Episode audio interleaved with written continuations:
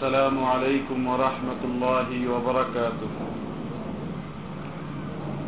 بسم الله الرحمن الرحيم. الحمد لله. الحمد لله نحمده ونستعينه ونستغفره ونؤمن به ونتوكل عليه. ونعوذ بالله من شرور أنفسنا ومن سيئات أعمالنا. من يهده الله فلا مضل له ومن يضلل فلا هادي له.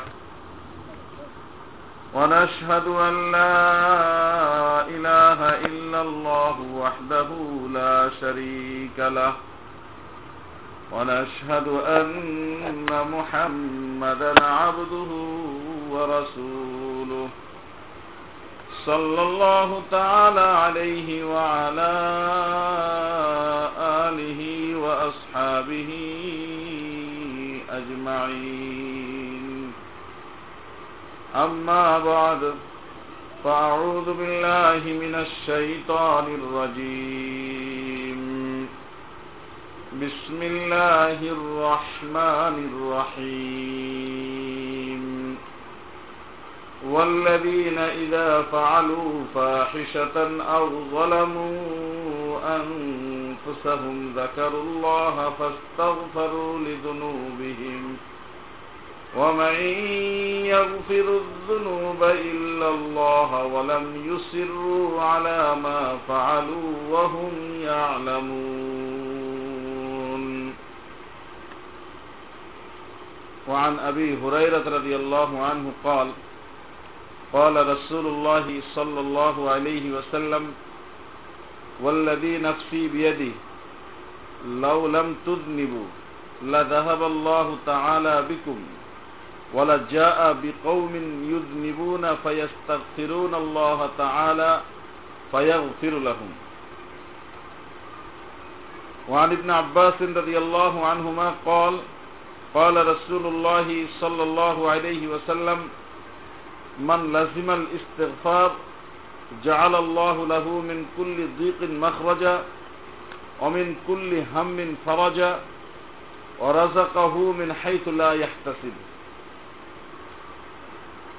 اللهم صل على محمد وعلى آل محمد كما صليت على إبراهيم وعلى آل إبراهيم إنك حميد مجيد اللهم بارك على محمد وعلى آل محمد كما باركت على إبراهيم وعلى آل إبراهيم إنك حميد مجيد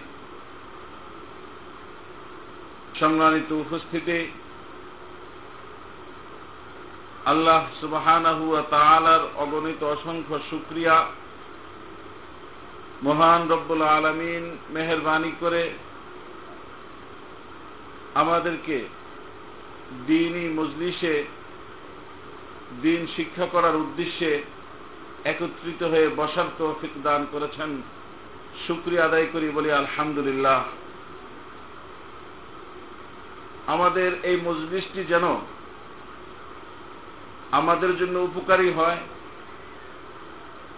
সহি এবং নির্ভরযোগ্য প্রয়োজনীয় কথাবার্তা আলোচনা হয় এবং আমাদের জীবনে তা বাস্তবায়ন করার সুযোগ আমরা পাই।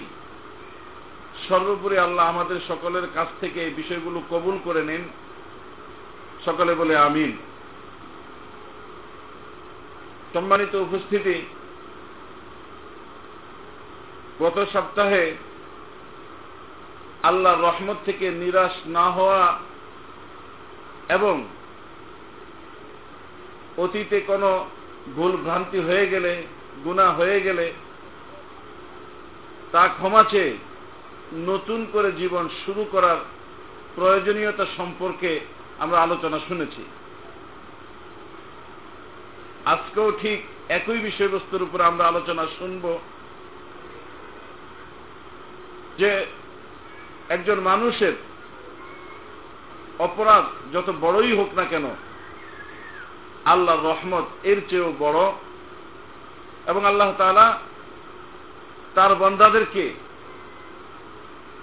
ক্ষমা করারই সুযোগ খুঁজতে থাকেন, আল্লাহ অপেক্ষায় থাকেন, বন্দা কখন আল্লাহর কাছে ক্ষমা চাইবে, আল্লাহ তার অপরাধগুলো ক্ষমা করে দিবে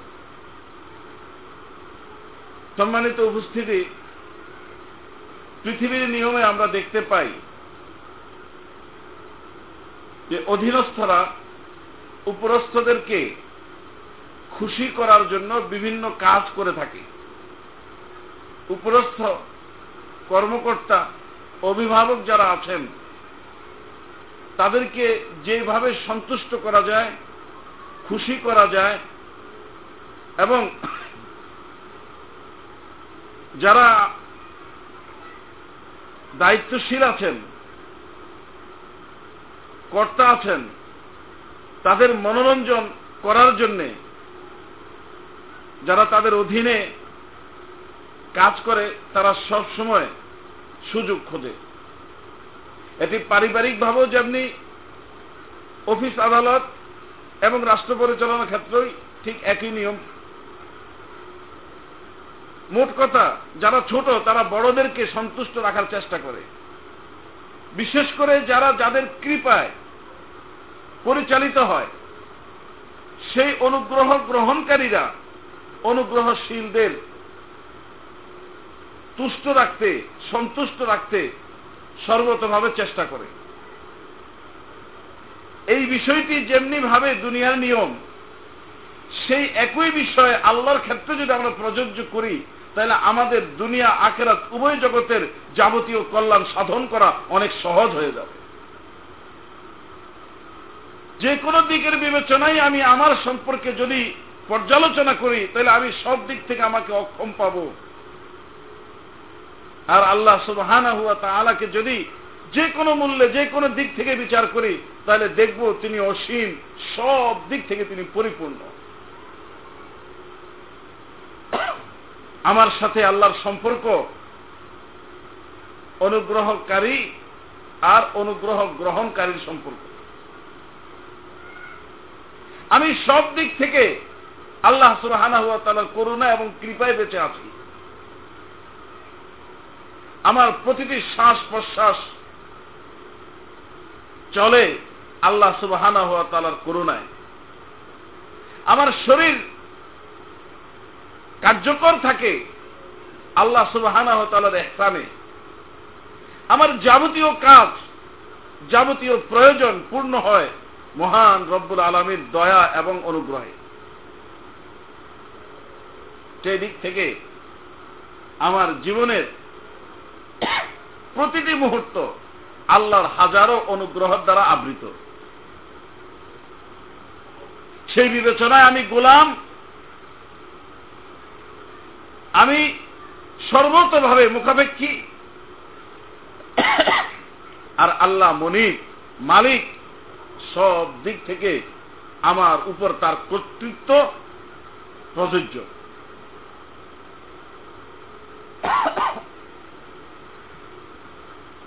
সে হিসেবে আমারও তো সর্বতভাবে আল্লাহ সুবাহানা হুয়া তালাকে সন্তুষ্ট রাখা এবং তাকে সন্তুষ্ট করার জন্য প্রতিনিয়ত সচেষ্ট থাকা উচিত। দুনিয়াতে যারাই যার প্রতি অনুগ্রহ করে, এহসান করে, সব সীমিত পরিসরে, সীমিত যোগ্যতা থেকে, বরং আল্লাহর দেওয়া এহসান থেকে একটুখানি করে থাকে।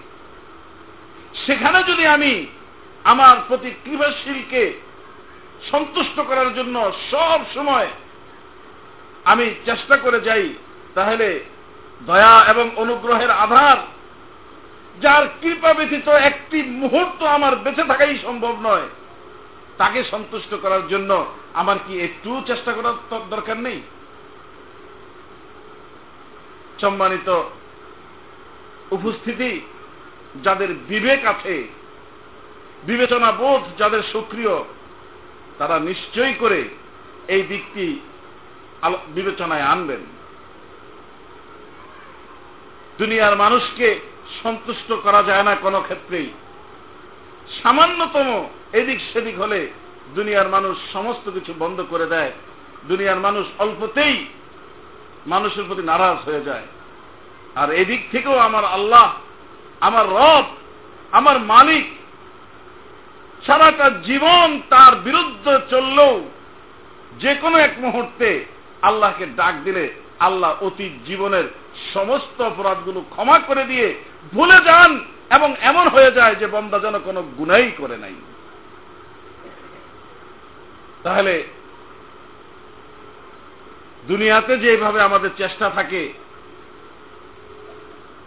আখেরাতেও আল্লাহ সুবাহানা তালার ক্ষেত্রেও আমাদের সেরকম ভাবে চেষ্টা করা দরকার। বরং যার কাছ থেকে অনুগ্রহ বেশি পাচ্ছি, তাকেই তো বেশি পরিমাণে সন্তুষ্ট করার জন্য চেষ্টা করা দরকার।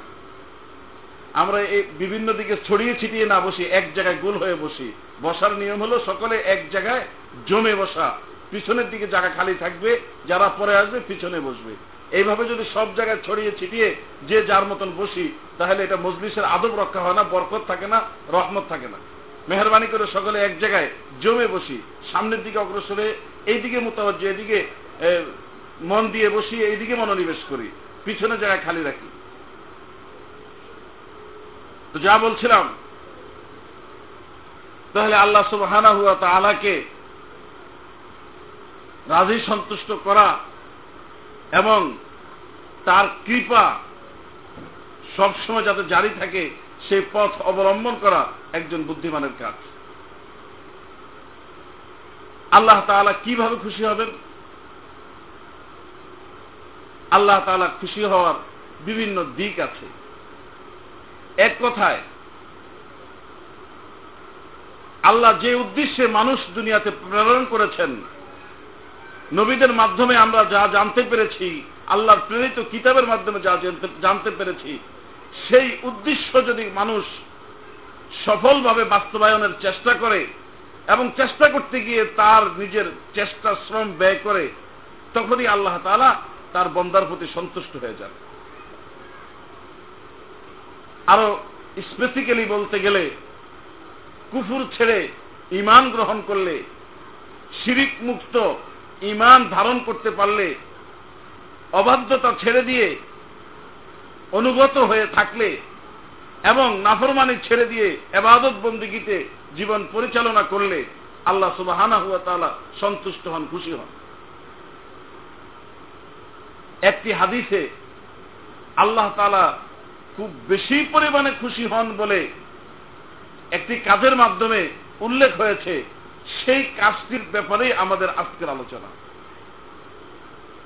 নবীজি আকরাম সাল্লাহ আলহিহাসাল্লাম উদাহরণ দিয়ে বুঝিয়েছেন যে আল্লাহ তালা ওই কাজটিতে কীভাবে খুশি হন। কাজটির নাম তওবা। আমরা গত সপ্তাহে তওবার স্বরূপ শুনেছিলাম, কৃত অপরাধের জন্য অনুতপ্ত হওয়া। যে অন্যায় আমার দ্বারা সংঘটিত হয়েছে, তার জন্য অনুতাপ করা, অনুসূচিত অনুসূচনা প্রকাশ করা, লজ্জিত হওয়া। অপরাধটি ছেড়ে দেওয়া, ভবিষ্যতে করব না এমন প্রত্যয় নিয়ে আল্লাহর কাছে ক্ষমা চাওয়া। এর নাম হল তাওবা। এই তওবা করলে আল্লাহ তালা কেমন খুশি হন? আল্লাহ রসুল সাল্লাহ সাল্লাম বলেন, যেমন ধরো, একজন ব্যক্তি একটা বাহনে করে এক জায়গায় রওনা দিয়েছে। ওই বাহনে তার খাবার পানীয়। আগেকার সময় দূর দূরান্তর পথে মানুষ যাত্রা করত বিভিন্ন জন্তু জানোয়ারকে বাহন বানিয়ে গোড়া গাধা, ওট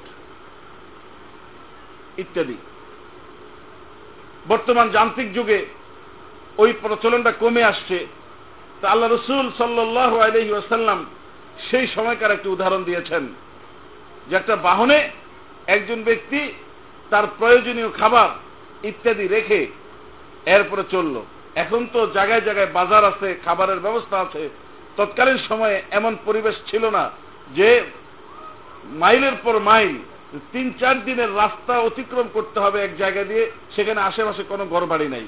ফলে তিন, চার দিন তো মানুষ না খেয়ে থাকতে পারে না। ওই তিন, চার দিনের খাবার সাথে করে নিয়ে বাহনের ভিতরে রেখে দেওয়ার ব্যবস্থা থাকতো।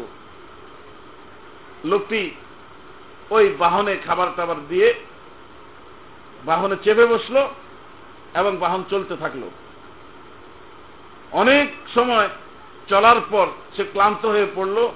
এক জায়গায় একটা হঠাৎ গাছ দেখল যে গাছের ছায়া আছে। তখন সে চিন্তা করল, এখন নেমে একটু জিরে নি একটু বিশ্রাম গ্রহণ করি, একটু পর আবার চলা যাবে। বাহন রেখে ওই ব্যক্তি গাছের ছায়া শুয়ে আছে। খাবার এবং পানীয় ওই বাহনের উপরেই আছে।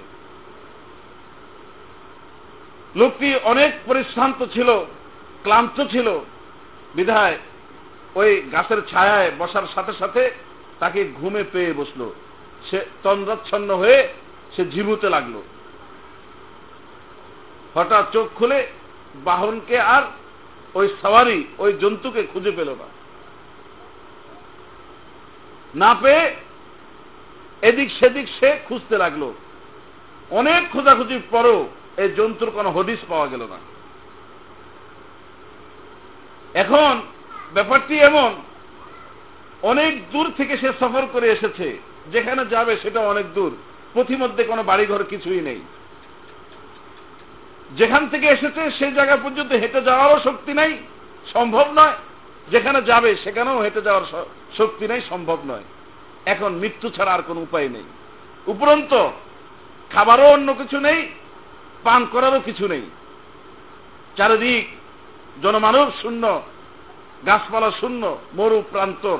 সে কি বড় ধরনের বিপদ তার সামনে এসে উপস্থিত হয়েছে। এখন ওই ব্যক্তি কোনোভাবেই যখন জন্তুকে খুঁজে পেল না, তখন মৃত্যু ছাড়া সে চোখে আর কিছুই দেখল না। যে এখন নিশ্চিত মৃত্যু ছাড়া আর কোনো উপায় নেই। যাওয়ারও কোনো সুযোগ নেই, খাব যে খাওয়ারও কোনো ব্যবস্থা নাই, আর জন্তু পাওয়ারও কোনো আলামত নিদর্শন নাই। এখন সে পেরেশান হয়ে, চিন্তিত হয়ে ওই জায়গাতে আবার বসে আছে। যে হয়তো কোনো ব্যবস্থা হবে, নাহলে এখানেই বসে থাকব। মানুষ যখন অতিরিক্ত প্রেশান হয়ে যায়, অতিরিক্ত চিন্তিত হয়, তখন শরীর নিস্তেজ হয়ে আস্তে চক্ষু বুঝে আসে। এটি আল্লাহর পক্ষ থেকে একরকমের নিয়ামত। যে এই ক্লান্তিকর মুহূর্তে যখন একটু ঘুম আসে, তন্দ্রা আসে, তখন তন্দ্রাটা চলে যাওয়ার পর আস্তে আবার শরীর চাঙ্গা হয়ে ওঠে, আবার পূর্ণ রিদম ফিরে পায়, উদ্যম ফিরে আসে। এই লোকটি বসেই শরীর নিস্তেজ হয়ে তার হাত পা ভেঙ্গে চক্ষু বুঝে আসলো। কিছু সময় অতিবাহিত হওয়ার পর চক্ষু খুলল, চক্ষু খুলে দেখে তার খাবার দাবার নিয়ে ওই জন্তু তার সামনে উপস্থিত হয়েছে। এতক্ষণ অবস্থানই ছিল যে লোক মারা যাবে মারা যাবে ভাব। আর এখন অবস্থাটি হয়েছে যে যেমন মৃত্যুর মুখ থেকে সে ফিরে নতুন জীবন লাভ করল। মানুষ যখন অতিরিক্ত পর্যায়ের খুশি হয়ে যায়, আনন্দিত হয়, আনন্দের অতিশর্যে এমন কথা বলে যে কথার আসলে আগামাতা থাকে না, উল্টাপাল্টা কথাবার্তা বলে। লোকটি মৃত্যু মুখ হয়ে আবারও নতুন জীবন যখন ফিরে পেল, তখন আনন্দের প্রাবল্যে সে এমন করে আল্লাহর শুক্রিয়া আদায় করল আল্লাহ হুম্মা আন্তা আব্দি ও আনা রব্বুক। বলা উচিত ছিল, হে আল্লাহ, তুমি আমার মালিক আর আমি তোমার গোলাম। এই কথা না বলে বলল, হে আল্লাহ তুই আমার গোলাম আর আমি তোর মালিক। আনন্দে গদগদ হয়ে মানুষ এমন কথাবার্তা, উল্টাপাল্টা কথাবার্তা বলে। সেই লোকটি এত খুশি হলো, এত খুশি হলো যে আনন্দের প্রাবল্যে সে নিজের স্বাভাবিক সেন্স ধরে রাখতে পারে নাই, বরং আল্লাহকে খুশি, সন্তুষ্ট করার জন্য আল্লাহ শুক্রিয়া আদায় করতে গিয়ে উল্টা কথা বলে বসেছে, যে কথা বললে সাধারণত শির্ক হয়ে যায় ইমান চলে যায়। কিন্তু যেহেতু সে স্বাভাবিক সেন্সে কথাটি বলে নেই, এজন্য আল্লাহ তালা সেখানে তাকে ধরবেন না, এটা ক্ষমা করে দেবেন। এবার রসুল বলেন, নিশ্চিত মৃত্যু মুখে পতিত হয়ে আবারও যখন জীবন ধারণের সুযোগ লাভ করতে পারল, আর এমন মুহূর্তে আনন্দিত হয়ে সে উল্টা কথা বলে দিল এই উল্টা কথা প্রমাণ করে এই লোকটি জীবনে এমন পর্যায়ের খুশি এবং আনন্দিত আর কখনো হয়নি। একজন অপরাধী বন্ধা অপরাধ করার পর গুনাহ করে তার মাথা থেকে পাও পর্যন্ত যদি ঢেকে দেয়, এরপর যদি তার আল্লাহর কথা মনে হয়ে নিজের গুনার প্রতি অনুতপ্ত হয়ে, নিজের অপরাধের প্রতি অনুতপ্ত হয়ে অপরাধ ছেড়ে দিয়ে আল্লাহর কাছে বলে মা বুঝব না বুঝে, না জেনে গুণা করেছি। আর কোন গুণা করব না। তুমি আমার অতীত জীবনের অপরাধগুলো ক্ষমা করে দাও। নবীজি বলেন, এই অপরাধী ব্যক্তির তবা করার কারণে আল্লাহ সুবাহ এমন ভাবে খুশি হন। ওই লোকটি তার বাহন ফিরে পেয়ে যতটুকু খুশি হয়েছিল অপরাধীর তবা করার পর আল্লাহ তালা এর চেয়ে অনেক বেশি খুশি হয়ে যান। অপরাধী, অপরাধ করার পর আল্লাহ তালা তার প্রতি আল্লাহ সুবাহ তার, তাকে সুযোগ দেন, তাকে মহলত দেন, অপরাধ করার সাথে সাথেই আল্লাহ তালা শাস্তি দেন না, ধরে বসেন না, বরং সুযোগ দেন যে কখন বন্ধা আবার ফিরে আসবে, কখন বন্ধা আবার অনুতপ্ত হবে, কখন আবার অপরাধ থেকে মুক্ত হবে। যদি লোকটি তবা না করে এইভাবেই অপরাধের উপর মারা যায়, তখন আল্লাহর ইচ্ছা, আল্লাহ ইচ্ছা করলে তাকে শাস্তিও দিতে পারেন, আবার ইচ্ছা করলে ক্ষমাও করে দিতে পারেন। কিন্তু অপরাধ করার পর কোন ব্যক্তি যদি অপরাধ স্বীকার করে আল্লাহর কাছে ক্ষমা চায়, তাহলে হাদিস এবং কোরআনের বিভিন্ন জায়গায় বিভিন্ন ভাবে বলা আছে যে অপরাধী ব্যক্তি সঠিক নিয়মে যদি আল্লাহর কাছে তবা করতে পারে, অপরাধ ছেড়ে অপরাধ করবে না, এমন প্রত্যয় নিয়ে আল্লাহর কাছে বলতে পারে, আল্লাহ তালা অবশ্যই ওই ব্যক্তির যাবতীয় গুণা মাফ করে দেন।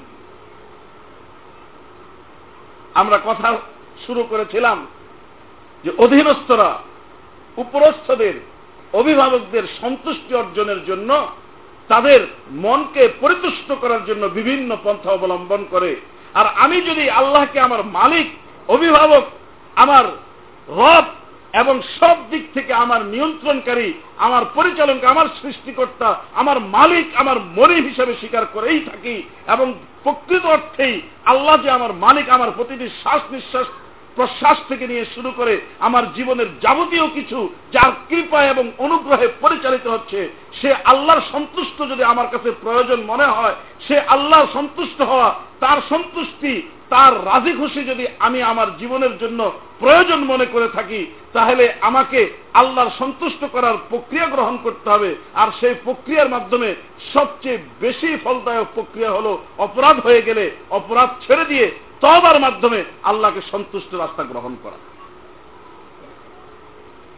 আল্লাহ বিভিন্ন ভাবে আমাদেরকে তার প্রতি প্রত্যাবর্তন করার জন্য বিভিন্নভাবে উৎসাহিত করেছেন ইয়া ইবনা আদম لو أتيتني بقراب الأرض خطايا ثم لقيتني لا تشرك بي شيئا لأتيتك بقرابها مغفرة ও আদম সন্তান, জমিন থেকে নিয়ে আকাশ পর্যন্ত পূর্ণ জায়গা যদি তুমি অপরাধ করে ভরে দাও, আর আমার সাথে তোমার সাক্ষাৎ যদি এমন অবস্থায় হয় যে তুমি আমার সাথে কাউকে অংশীদার স্থাপন করো নেই আমার কোন শরিক স্থাপন করো নেই তাহলে আমি তোমার এত বড় অপরাধগুলো ক্ষমা করে দিব। আল্লাহ অভয় দিচ্ছেন, বিভিন্নভাবে আমাদেরকে আহ্বান করছেন উৎসাহিত করছেন। অপরাধ যত বড়ই হোক আল্লাহ রহমত এর চেয়েও বেশি। ফলে আমার মা ও বোনেরা, অপরাধ করে নেই এমন মানুষ পৃথিবীতে নেই। অপরাধ নাই, গুণা নাই, এমন মানুষ খুঁজে পাওয়া যাবে না। তবে অপরাধ করার পর তবাকারীর সংখ্যা এটা একটু কম। অথচ আল্লাহ তাআলা অপরাধ না করে নিষ্পাপ জীবন যাপন করার জন্য যেভাবে উৎসাহ দিয়েছেন, অপরাধ হয়ে গেলে তবা করার জন্য আরও বেশি উৎসাহিত করেছেন। বরং এক হাদিসে আল্লাহ রসুল বলেন, যে হাদিসটি আমরা বয়ানের শুরুতে শুনেছিলাম, আবু হুরাই রাজি আল্লাহ তালু থেকে বর্ণিত তিনি বলেন রসুল্লাহ সাল্লাহ আলাইসাল্লামের সাদ করেন, যে সত্তার হাতে আমার যান, আমার জীবন, তার শপথ করে বলছি, তোমরা যদি অপরাধ করা ছেড়ে দাও, অপরাধ যদি তোমরা না করো, তাহলে আল্লাহ পৃথিবীতে তোমাদের বাঁচিয়ে রাখবেন না, আল্লাহ তোমাদের উঠিয়ে নেবেন। অতপর এমন সম্প্রদায়, এমন জাতি পৃথিবীতে প্রেরণ করবেন, পৃথিবীতে নিয়ে আসবেন, যারা অপরাধ করবে এবং অপরাধ করার পর আল্লাহর কাছে ক্ষমা প্রার্থনা করবে আর আল্লাহ তাআলা তাদের ক্ষমা করে দিবেন। বনি আদম যদি অপরাধ না করে আর ক্ষমা চেয়ে ক্ষমা যদি না পায়, তাহলে আল্লাহ যে নিজের নাম ধারণ করেছেন গাফার অধিক ক্ষমাশীল, গফুর, অতিশয় ক্ষমাশীল, এগুলোর কি অর্থ থাকতে পারে? ফলে মা ও বোনেরা, অপরাধ হয়ে যাওয়া এটা যেরকম দোষের, অপরাধ হওয়ার পর তবা না করা, অপরাধ থেকে মুক্তি পাওয়ার সুযোগ সন্তান না করা, এটি আরও বেশি দোষের। গুণা করার প্রবণতা মানুষের ভিতরে আছে। মানুষের নফস কুপ্রবৃত্তি, সে তার ইসলামী সত্তার বিপক্ষে তাকে প্ররোচিত করে। শয়তান তার পিছনে লাগা আছে। বরং শয়তান চ্যালেঞ্জ করেছে, এই বনি আদমকে বিভ্রান্ত করে হইল আমার মূল কাজ। এই কারণে মানুষের দ্বারা অপরাধ হয়ে যাওয়া, এটি অস্বাভাবিক বিষয় নয়, স্বাভাবিক ব্যাপার। কিন্তু মমিনের পরিচয় হল, যারা যারা অপরাধ করবে, তাদেরকে অপরাধ করার পর সাথে সাথে তহবার দিকে ফিরে আসা।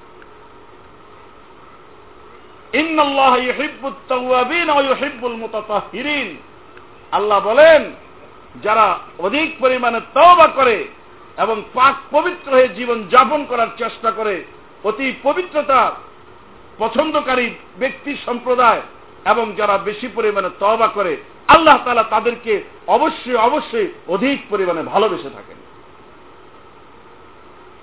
আমার মা ও বোনেরা এই কথা চিন্তা করার কোনো সুযোগ নেই যে আমি এত অপরাধ করছি, আমার ক্ষমা কীভাবে হবে? এই কথা ভাবার কোন সুযোগ নেই। বরং এই কথাটাই আমাকে বিশ্বাস করতে হবে। আমি যেরকম নগণ্য, আল্লাহর বড়ত্বের কাছে আমার অপরাধটিও ঠিক সেরকম নগণ্য। আমার তুলনায় আমার আল্লাহ যত বিশাল তার ক্ষমার গুণটিও ততই বিশাল। ফলে নগণ্য ব্যক্তি আমি, আমার দ্বারা যত অপরাধ সংগঠিত হবে, আল্লাহ সুবাহান বড়ত্বের কাছে ওই অপরাধগুলো নগণ্য হিসাবে বিবেচিত হবে। আমার আল্লাহ যেমনি ভাবে বিশাল, বিস্তৃত, অনেক বড়, তার ক্ষমার গুণটিও সেরকম অনেক বড়।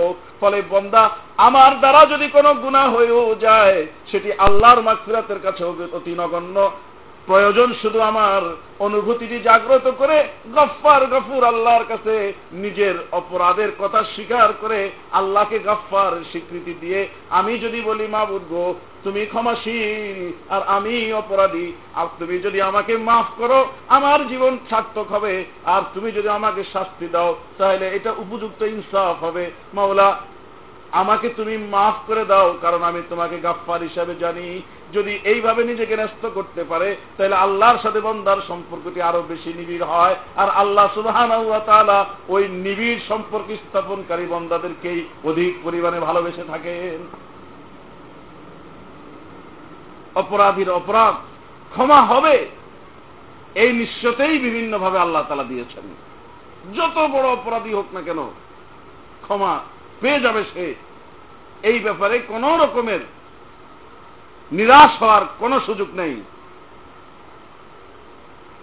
বরং আল্লাহ তালা বলেন কুলিয়া আসরাফু আলা আনফুসিহিম লা তাকনাতু মির রাহমাতিল্লাহ।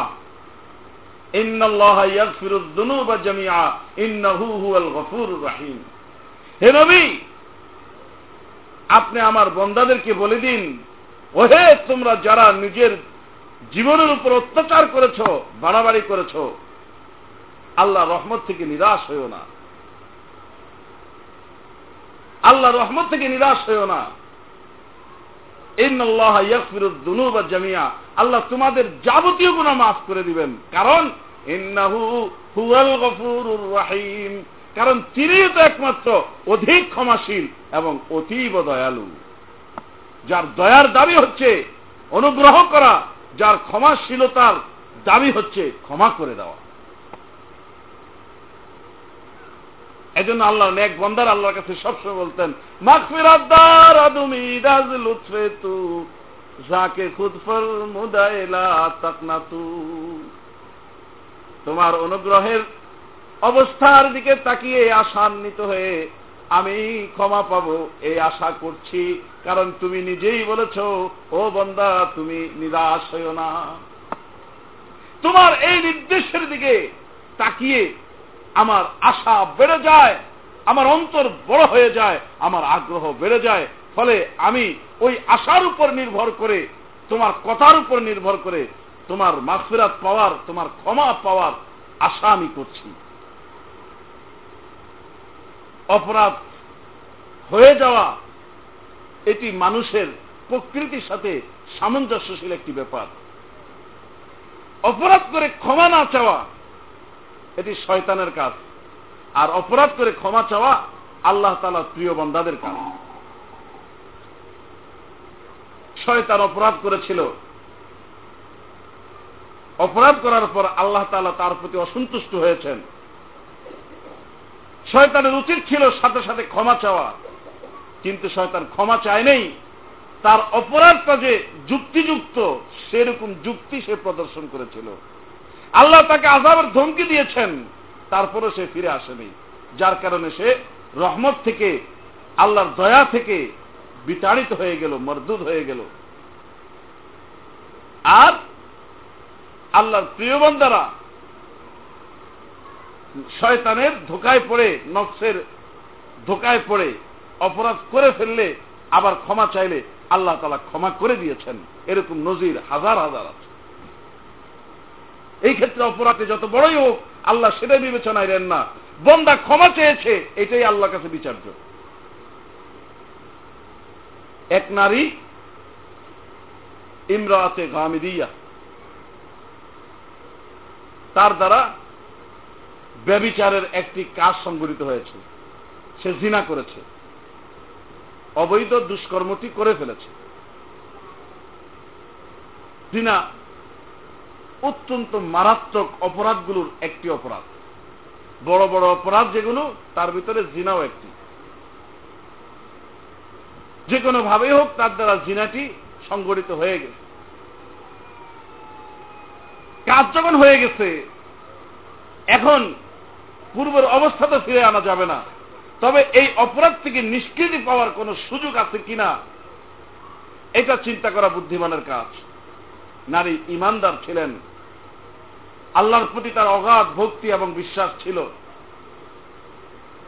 ফলশ্রুতি তিনি নিরাশ হন নেই। নবীজি আকরাম সাল্লাহ আলাইসাল্লাম কাছে এসে বলতেছেন, ইয়া রসুল্লাহ আমি অপরাধ করেছি। আমার দ্বারা জিনা হয়ে গেছে। আপনি আমার প্রতি শাস্তি প্রদান করুন। শরীয়ত নির্ধারিত যে দণ্ডবিধি আছে, সে দণ্ডবিধি আমার প্রতি কার্যকর করুন। অবিবাহিত নারী পুরুষ জিনা করলে আর সেটি প্রমাণিত হলে অথবা জিনাকার এবং জিনাকারিনী যদি স্বীকার করে, আর স্বীকারটি যদি বিজ্ঞ বিচারকের কাছে কার্যকর হয় এবং স্বীকারটি যদি স্বীকৃতি পায় এবং অপরাধ যদি প্রমাণিত হয়, তখন অবিবাহিত নারী পুরুষের ক্ষেত্রে শরীয়ত নীতিমালা দিয়েছে, জনসম্মুখে তাদেরকে একশোটি করে বেত্রাঘাত করতে হবে। অপরাধটি মারাত্মক, সেই হিসাবে শাস্তিটিও সে পর্যায়ে এসেছে। আর যদি বিবাহিত নারী পুরুষ হয়, বিবাহিত নারী পুরুষ অপরাধ করেছে, জিনা করেছে, তাহলে তার শাস্তি আরও মারাত্মক। কি? এটি যদি প্রমাণিত হয়, সাক্ষীর মাধ্যমে অথবা স্বীকারোক্তির মাধ্যমে। তাহলে শরীয়তের নির্ধারিত শাস্তি হল জনসম্মুখে সকল মানুষের অংশগ্রহণের মাধ্যমে পাথর নিক্ষেপ করে, জীবন্ত ব্যক্তির উপরে পাথর নিক্ষেপ করে তাকে হত্যা করে দিতে হবে। এত বড় রহমশীল আল্লাহর পক্ষ থেকে এত কঠিন শাস্তি কেন এসেছে? দুনিয়াকে সুশৃঙ্খল রাখার জন্য, দুনিয়াটাকে সুন্দর রাখার জন্য। পৃথিবীতে যত রকম অরাজকতা এবং যত রাজধানী যত কিছু হয়, অনিয়ম, সব কিছুর মূলে যে কাজগুলো বেশি ক্রিয়াশীল, তার ভিতরে এই নারীর প্রবণতা এবং এই নারী নারী নারীজনিত অপরাধগুলোই অন্যতম প্রধান হয়ে থাকে। যত অরাজকতা, তার মূলে যে সমস্ত জিনিসগুলো, তার ভিতরে নারী অন্যতম প্রধান। ফলে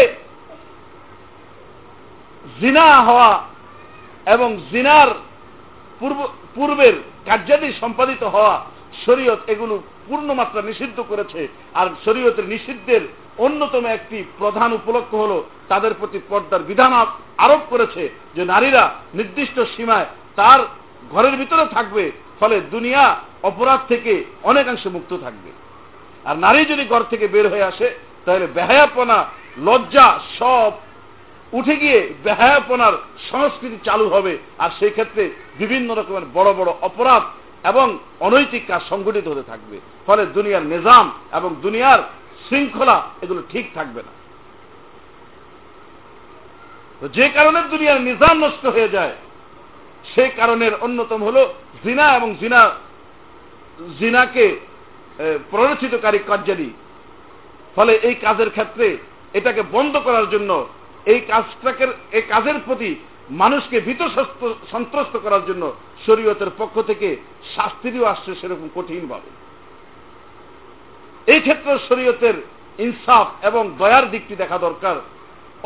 অবিবাহিত নারী পুরুষ, তার যেহেতু জৈবিক চাহিদার পূরণ করার কোনো সুযোগ নেই, যদি হয়ে যায়, তাহলে সেই ক্ষেত্রে একটু শাস্তিরে হালকা করা হয়েছে। আর বিবাহিত নারী পুরুষ যাদের এই ধরনের কাজ অপর পুরুষের সাথে, অপর নারীর সাথে করার প্রশ্ন আসে না। তারপরেও যদি করে, তাহলে এটা এত বড় অপরাধী যে দুনিয়াতে থাকার আর তার কোনো অধিকার থাকে না। আর আখেরাতের শাস্তি আরও মারাত্মক। আল্লাহ রসুল যখন জান্নাত জাহান্নাম ভ্রমণ করে এসেছেন, তখন একদল লোকদেরকে দেখেছেন যে একটা অগ্নিকুণ্ড, আগুনের একটি গর্ত, বিশাল একটি গর্তের ভিতরে আগুন দাউ দাউ করে জলে খুব মারাত্মক দহন ক্ষমতা সম্পূর্ণ আগুন। সেখানে কিছু উলঙ্গ নারী পুরুষ হঠাৎ করে নিচ থেকে বড় ধরনের আগুনের একটি ঢেউ আসছে তাদের উপরের দিকে উঠায় আর তারা খুব জোরে চিৎকার, চেঁচামেচি করে, বিকট আওয়াজ দিয়ে চিৎকার করে ওঠে। আল্লাহ রসুল জিব্রাইল এবং মিকেলকে জিজ্ঞেস করলেন, ও জিব্রাইল, এরা কারা? জিব্রাইল আলাইসাল্লাম এক সময় জবাব দিয়েছেন, এরা হলো জিনাকার নারী এবং পুরুষ। তাহলে জিনার কাজটি অতি মারাত্মক ধরনের একটি কাজ। কেন? এটার ব্যাখ্যা আমরা শুনেছি। যেহেতু এই সমস্ত কাজের মাধ্যমে দুনিয়ার নিজাম, শৃঙ্খলা সব বিনষ্ট হয়। ফলে এই জিনার কর্মটিকে শরীয়ত নিয়ন্ত্রণ করেছে সুন্দর উপায়ে পর্দা প্রথা আরোপ করে দিয়ে যে নারী পুরুষের ক্ষেত্র ভিন্ন। সেই প্রসঙ্গে বিস্তারিত আলোচনা আমরা অন্য আলোচনায় শুনব। আজকে যে দিকে আমরা যাচ্ছিলাম, সেই দিকের আলোচনাটি শুনি। এই নারী জিনা হয়ে যাওয়ার পর আল্লাহ রসুলের কাছে তার আল্লাহর কথা মনে হয়ে গেল। আমি এত বড় অপরাধ করেছি, যদি আল্লাহ আমাকে ক্ষমা না করেন, তাহলে পরকালীন জীবনে আমাকে কঠিন মূল্য দিতে হবে। কারণ নবীজি এক হাদিসে বলেন জিনাকার নারী পুরুষ যখন জিনা করে, তখন তার ইমান তার সাথে থাকে না। বরং আরও হাদিসে এসেছে ইমান তার থেকে বের হয়ে এটা ঝুলন্ত অবস্থায় থাকে। এত মারাত্মক অপরাধ যে ইমান থেকে বিচ্ছিন্ন হয়ে যায় এই জিনাকার নারী পুরুষ। আল্লাহ, তুমি আমাদের সকলকে সকলকে তুমি হেফাজত করো এই সমস্ত কাজ থেকে। আমাদেরকে, আমাদের সন্তানদেরকে, তোমার বন্দাবান্দি সকলকে। এই নারী গুণা হয়ে যাওয়ার পর, এই অপরাধটি তার দ্বারা সংগঠিত হয়ে যাওয়ার পর, সে যার পরনায় অনুতপ্ত হয়েছে। অনুতপ্ত হয়ে, অনুশোচনার আগুনে দগ্ধ হয়ে সে আল্লাহ রসুলের কাছে এসে বলতেছেন, ইয়া রসুল আল্লাহ আমি এমন অপরাধ করেছি যে অপরাধ করার পর দুনিয়াতে থাকার আর কোনো অধিকার থাকে না।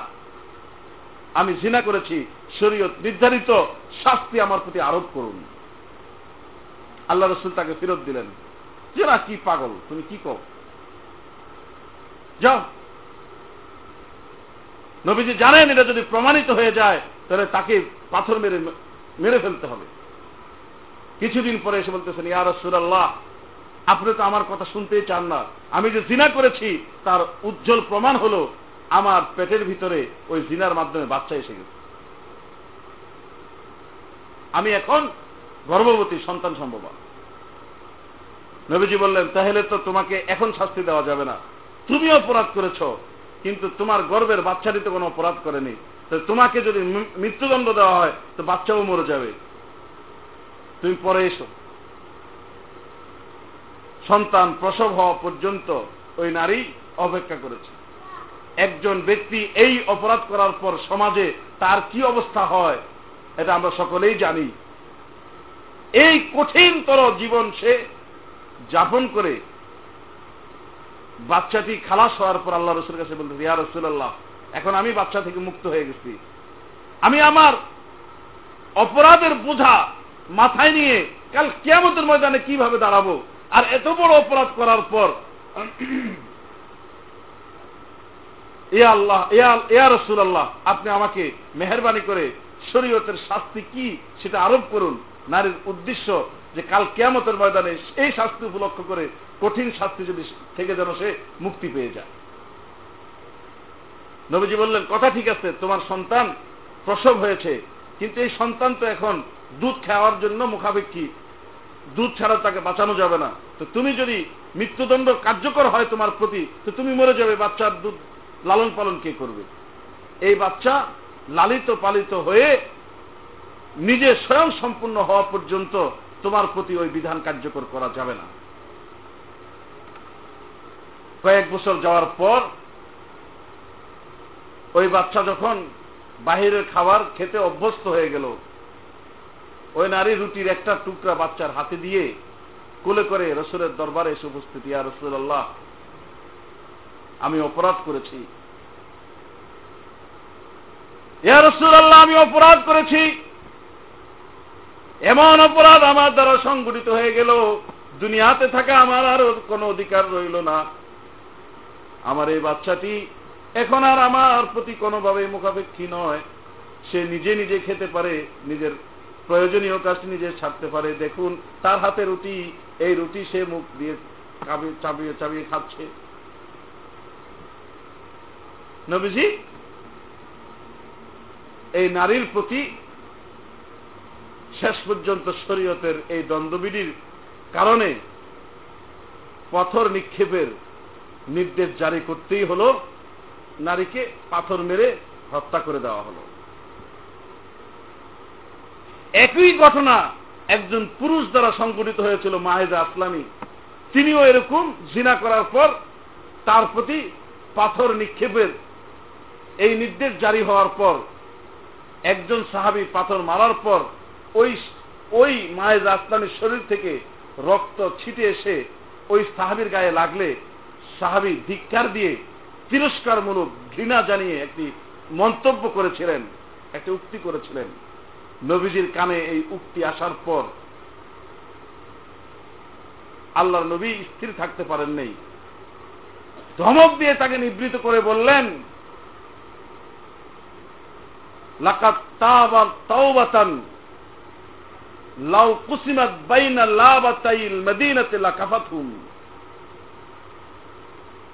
অপরাধ করেছে সে ঠিক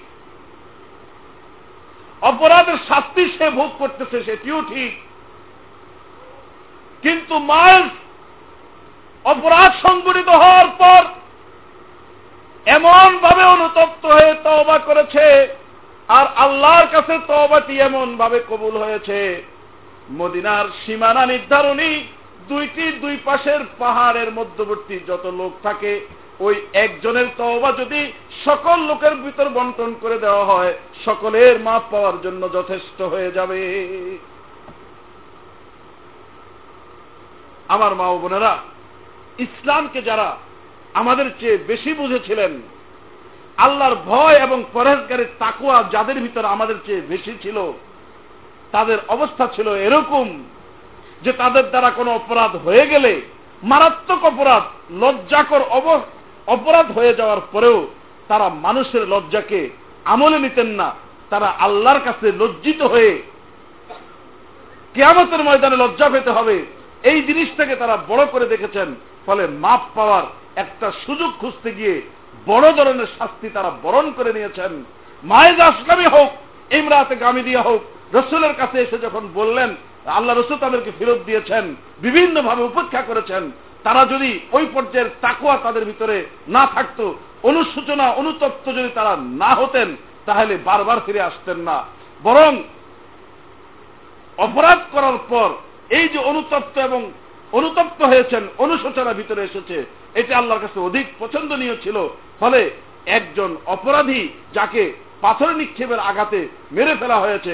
তার ব্যাপারে সাইয়দুল মুর সালিম যিনি সত্য বই কোন ধরনের কোন অহেতুক কথাও বলতেন না, সে আল্লাহ রসুল সাক্ষী দিচ্ছেন, মায়েস এমন তবা করেছে এবং তার তবা এমন ভাবে কবুল হয়েছে যদি মদিনার অবস্থিত সকল নারী পুরুষের ভিতর তার একটি তবাকে ভাগ করে দেওয়া হয়, সকল মাপ, সকল ব্যক্তি মাপ পেয়ে যাওয়ার জন্য এই একটি তবেই যথেষ্ট। আমার মা বোনেরা অপরাধ করা, যতটুকু দোষের অপরাধ করে ক্ষমা না চাওয়া, মুক্তির উপায় না খোঁজা, এর চেয়ে অনেক বেশি দোষের। ফলে মা ও বোনেরা আমার, আল্লাহ তালার কাছেই তো আমরা অপরাধ করি। আর আমার আল্লাহ তো আমার অতি আপনজন। ফলে আমার অতীত জীবনে যদি কোনো গুণা হয়ে থাকে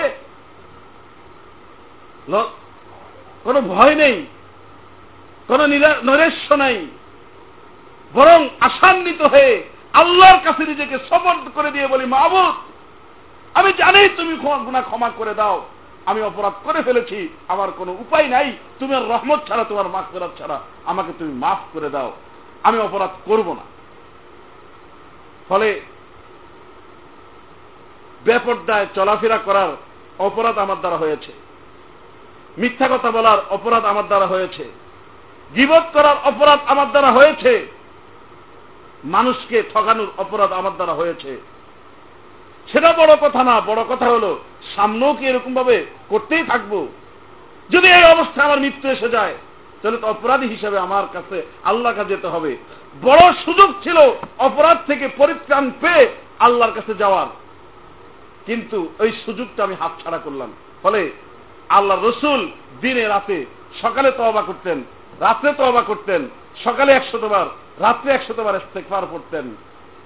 বরং আল্লাহ রসুল বলেন, সবচেয়ে ভাগ্যবান ওই ব্যক্তি যে ব্যক্তির আমল নামাতে অধিক পরিমাণে ক্ষমা চাওয়ার আমলটি পাওয়া যাবে। আমার মা বোনেরা, এই প্রসঙ্গের আলোচনা আরও চলবে সামনে। এতটুকু থেকে যতটুকু শুনেছি, আমাদের অপরাধ যদি হয়ে যায়, আর না হয়ে তো কোনো উপায় নেই। ফলে এটা না, এইদিকে না তাকিয়ে অপরাধ ছেড়ে দিই। সামনে ভালো হয়ে চলার চেষ্টা করি, পর্দা ফুসিদার মতন চলি। আমাকে যারা আমার যাদের সাথে বিবাহ হারাম, তারা ব্যতীত অন্য কোনো পুরুষ যেন আমাকে না দেখে, অন্য আমার কণ্ঠ যাতে কেউ না শুনে, সেইভাবে জীবন যাপন করার চেষ্টা করি। যদি করতে চাই আল্লাহ সহজ করে দিবেন। এই অপরাধের ক্ষেত্রে আল্লাহর হক নষ্ট করলে আল্লাহ ক্ষমা করেন, বন্দার হক নষ্ট করলে সেখানে কিছু আরও নীতিমালা আছে। সেই বন্দার হক যদি আমার দ্বারা নষ্ট হয়ে অপরাধ হয় তাহলে সেটি কিভাবে কি হবে এই প্রসঙ্গে আমরা আগামী সপ্তাহে আলোচনা শুনবো আল্লাহ সুবাহান আমাদের জীবনের সকলের সব গুণাখাতা মাফ করে দেন وصلى الله تعالى على خير خلقه محمد وآله وأصحابه أجمعين